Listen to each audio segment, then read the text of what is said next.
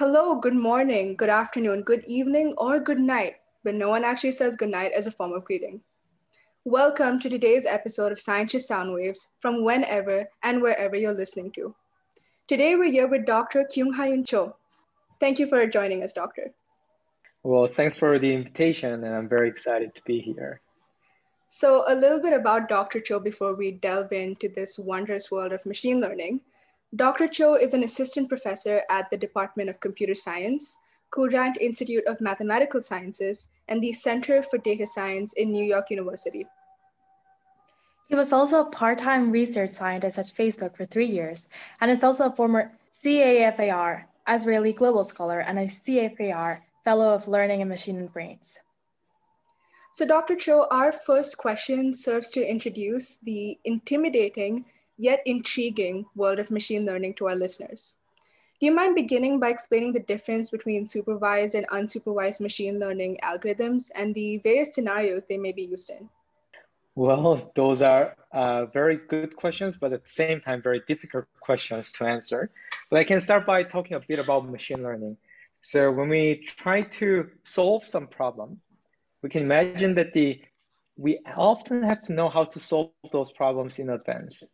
So let's say I want to be able to reorder numbers. So somebody's going to give me a sequence of numbers and I need to reorder them so that they're going to be in the ascending order or the descending order. So it's the problem of sorting. Now, to solve the problem of sorting, I need to know how to solve this problem.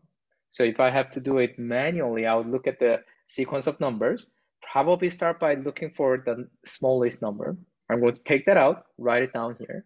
And then after that, I go back and I try to find the next smallest number and then put next to the actual smallest number that I picked. And then you know, I continue on until I consume the entire sequence.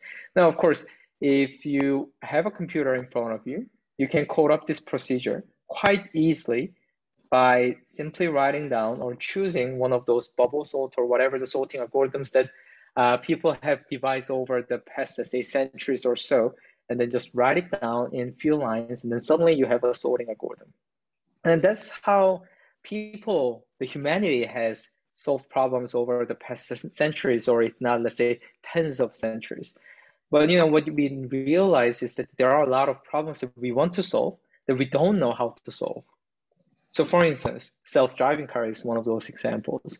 We think we all know how to drive. Well, of course, the uh, a lot of many of the listeners here uh, of this podcast are probably not driving themselves yet, but in few years you all will learn how to drive pretty well and pretty easily. It's not not difficult at all. But the interesting thing is that the, if I have to write down how I drive, it's actually impossible. I know how to drive.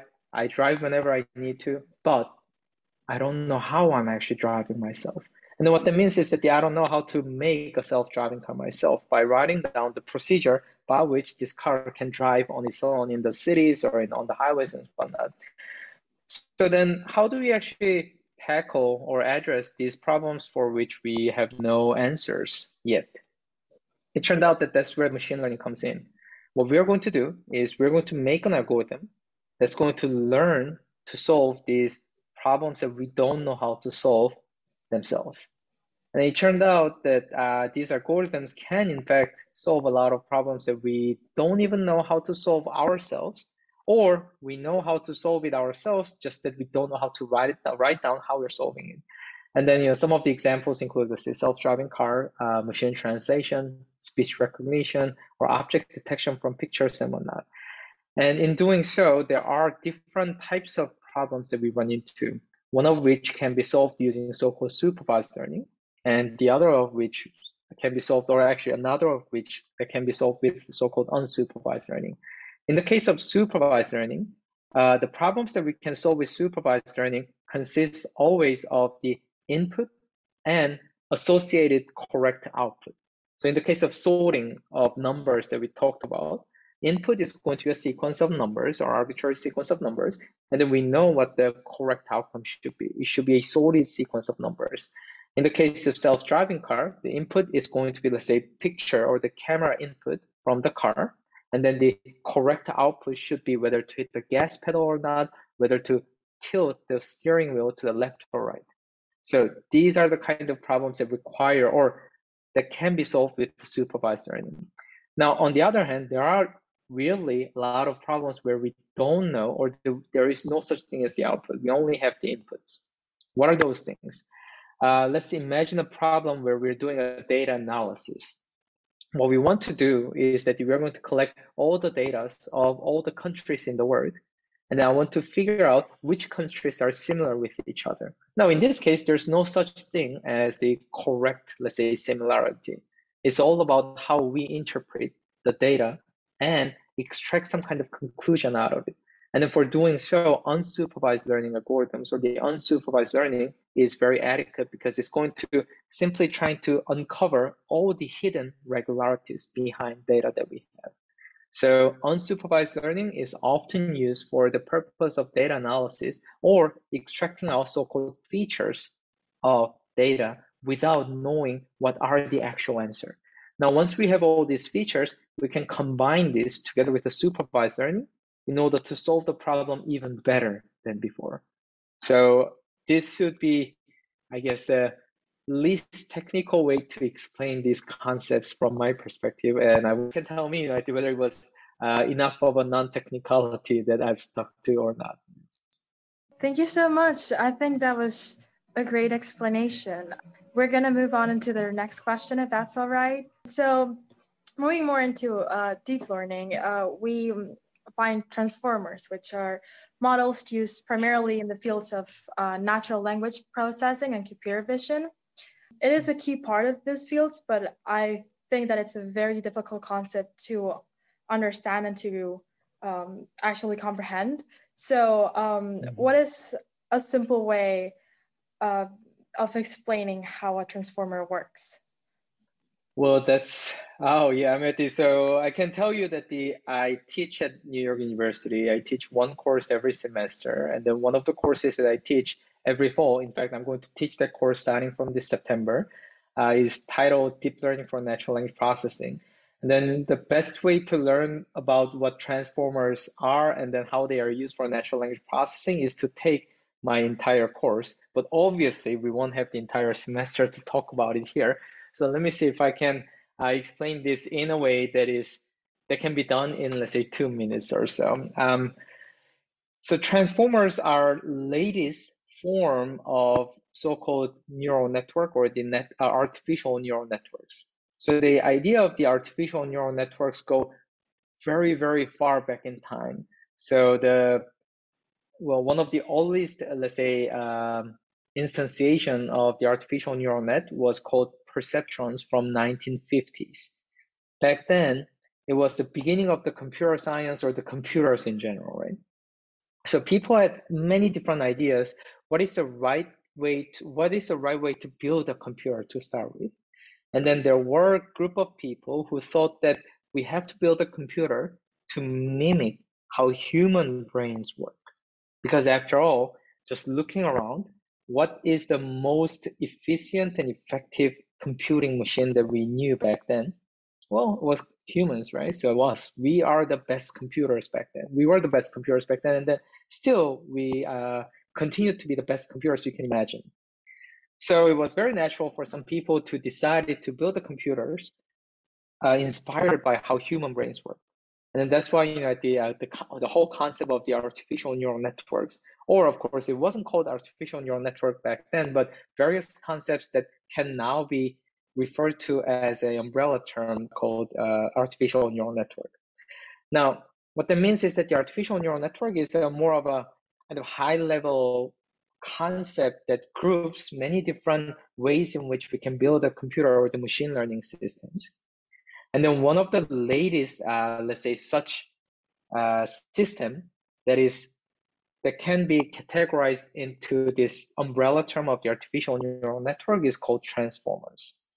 And then this transformer is quite special, and it was only proposed in uh, let me see in 2017 by a group of researchers at Google. And then transformers are really fascinating in the sense that they, it really encapsulates all the important innovations, algorithmic innovations from machine learning over the past five to six years. Some of the innovations include so-called gating or the residual connection. the details don't really matter that much. So I just you know throw the you know these terminologies so that you know if you're interested in it, you can actually look it up as keywords. And then it also incorporates the idea of the so-called attention. It incorporates the idea of so-called normalization, and it also uses all those traditional concepts or the algorithms called stochastic gradient descent algorithm as well as the backpropagation. So all these things are the fundamental building blocks that people have built over the past, let's say, half a century or so in the field of machine learning and artificial intelligence. And then this transformer is kind of say, at the pinnacle of our knowledge about these artificial neural networks. So it uses just the right set of algorithms or the primitive algorithms to build this large scale artificial neural network. And then it actually does have a few interesting properties. It can work with the so-called variable sized input. So when you think about uh, language, language is a very nice example, is that the, unlike pictures where you can simply zoom everything or the rescale everything to be the same size and that the content doesn't really change. In the case of language, every sentence is different in terms of their length how many words you have in each sentence, it changes every time you say something or you speak something. So transformers, unlike many of the existing neural networks, can very seamlessly deal with these variable sized inputs such as natural language text or speech or video or whatnot. And then another thing that a transformer is set apart from many other neural networks is that the, it can really look at all possible combinations of the regularities or the features. Now, this is really difficult to explain without any technical, let's say, content. However, what it says is that the, it can look at the, it can incorporate the contextual information much better than before. So if you think about machine translation, many, many decades uh, ago, how we built the machine translation system or how we think we should build a machine translation system is to look at each word individually or we're going to look at each phrase individually and then trying to translate those small phrases or the words into the target language, let's say words or phrases, and then we just reorder them. What that means is that the when we translate individual word, we don't really take into account the larger context, the entire context in which that word was used. And then this actually does have an issue because many of the words or phrases have multiple meanings. And then you need to look at the entire context in order to identify precisely what the meaning of the phrase is in this context. For instance, uh, a word bank. It can be a financial institute or it can be a river bank. And the only way to disambiguate these different meanings is to look at the larger context. But in the traditional ways to build many of the AI systems or the machine learning systems, do not have the capacity or the capability to look into a larger context. But with a transformer, with the attention mechanism within it, we can now build a neural net that is able to look at the entire context before making a decision whether this bank is a riverbank or the bank is a financial institute. So these two major properties set transformers quite apart from the many of the existing approaches. And then that's the reason why it has become so-called de facto standard in building a artificial neural networks in in recent years, as in like the during the past couple of years. And it's a very um, very fascinating model, and then the uh, it actually has a lot of other favorable properties as well. But you know, the going into those things will be a bit over you know the, what we uh, you know what is expected from this podcast. So y'all can actually take my courses when y'all come to the NYU to become students here. Thank you so much. Well, OpenAI recently released GPT-3, another reciprocal language model that was uh, built using transformers and was trained mostly with few shot approaches. It can generate amazing human-like text, and it can be used to solve and aid in a wide, wide range of tasks. Some deem it the mm-hmm. future of AI. Do you agree? Why or why not? Well, first of all, GPT-3 is already here, so I wouldn't call it a future of AI, but the present of AI, right? I mean, it's already here. Why would we call it a future if it's already here? It, it exists in the present time. So in that sense, uh, I don't think it's the future, but that is the state of art in the, the current state of the art in AI. Now, of course, when you think about GPT-3, uh, what GPT-3 does, or how GPT-3 is trained or the GPT-3 learns to do is to, given a text that has been written so far, it is trained to predict what is likely to be, to follow this text, the next word. And then we often call it next word prediction or the next token prediction. And then this is purely based on what human has written so far. So it's going to use the vast amount of the written text off of the internet. And then this GPT-3, which is a massive neural network that is based on transformers, this will this will be given some prefix of some text, and then it's going to be asked to predict the next word. And then if the next word prediction is correct, it's going to be left as it is. If the next word prediction uh, word they predicted was incorrect, it's going to told what is the right next word to predict. And then that's the only thing really like the, the concept wise is very, very simple. And then once you train it, however, on a large enough data set, large enough corpus, what happens is that it, it can very uh, easily predict what words should follow given a new text, right? New text that has never been written before, it will still be able to predict what the most likely next word is going to be. And then, of course, this new text could very well have been created by GPT-3 on its own. So it's going to start from some empty string, and then it's going to start by predicting what the first word should be. Given the first word, it's going to predict what the next word, the second word should be. Given the first two words, it's going to predict what the third word should be.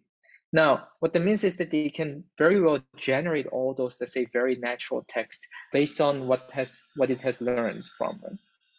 This is a fascinating idea. This is great and everything, but it's not the future nor the, the ultimate goal of AI it still is very much limited by the fact that it was trained to mimic exactly what humans have done, human writers have done. Of course, the difference is that it's not just a single human writer, but it can be a group of human writers who have written all those texts on the internet over the many years. But still, it is learning from exactly what people have written so far. So in that sense, it's still quite limited.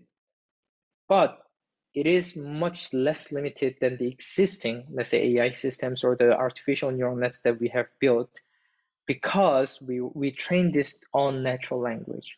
Language is a very powerful tool for communicating ideas. And what that means is that we can frame a lot of things that a lot of different problems, a lot of different ideas using this single medium or the communication protocol that is called language. This is unlike many other let's say uh, communication channels or the communication protocols, they often can just encode one particular problem in a one particular way. But by using natural language, GPT-3 can uh, read and then answer many of the questions or the problems that are not easy to frame into a one mode. But because we're using la language now, we can. So yes, it is a one step forward compared to the existing paradigms that we have stuck to, but it's just one step we have so many more steps we need to take in the future. So that those are the those are the future. Yes. Thank you for clearing up the limitations of GPT-3. I'm sure all of our listeners will be super interested about it. Mm-hmm. So now we wanted to go a little bit into the ethical side of AI. So it's often been known that hiring algorithms and facial rec- recognition technology in law enforcement often have embedded in them unknown biases. This is due to a lack of diverse data sets. Um, so this leads to fewer POC and women being hired and more minorities being misclassified as criminals. So Dr. Cho, how can we prevent this kind of discrimination by AI? Oh yeah, that's a that's also a difficult question, and also I'm not really the expert in uh, in this field of let's say socially responsible AI or you know the AI and social biases. But obviously, you know this is a kind of thing that kind of haunts me a lot myself and then a lot of the other AI researchers as well. Because what we are seeing is that the advances in machine learning or more generally artificial intelligence imply that all these techniques are being used increasingly more in real life, meaning that they are uh, having increasingly more impact on the people's lives. And then this impact can very well be positive, but also negative as well. And often the negative impact will leave a lasting, let's say, scar on the society, not only the individuals. And then we really have to make sure that the when we deploy any of these engineering systems in the society, we really take into account short-term, mid-term, and long-term consequences into these deployment scenarios. Now, unfortunately, the many of the algorithms that we have built for machine learning or the artificial neural networks and the framework surrounding those algorithms because algorithms don't exist in the vacuum. Algorithms work with the data that was collected, algorithm work with the data that was curated by someone, and the algorithm works in the society as a one small cog in a very large wheel. And then, you know, algorithm is going to interact with other algorithms as well as people. So what that means is that we have to really think about that. Uh, we need to look at a big picture and then trying to figure out what are the possible, let's say, points at which all these undesirable biases or the behaviors can creep in, and then what is the right, let's say, points of points at which we intervene to avoid these issues. And it turned out, unfortunately, that the everything that we do so far in AI actually has some issues. And it's not only about where the data is collected, it's not only about how the data is filtered, or it's not only about how the data is prepared, but it's also about what kind of algorithm we use and how the algorithm was designed, and also how the algorithm is used as well. So I can uh, give you some examples there. It's actually an interesting thing to think about.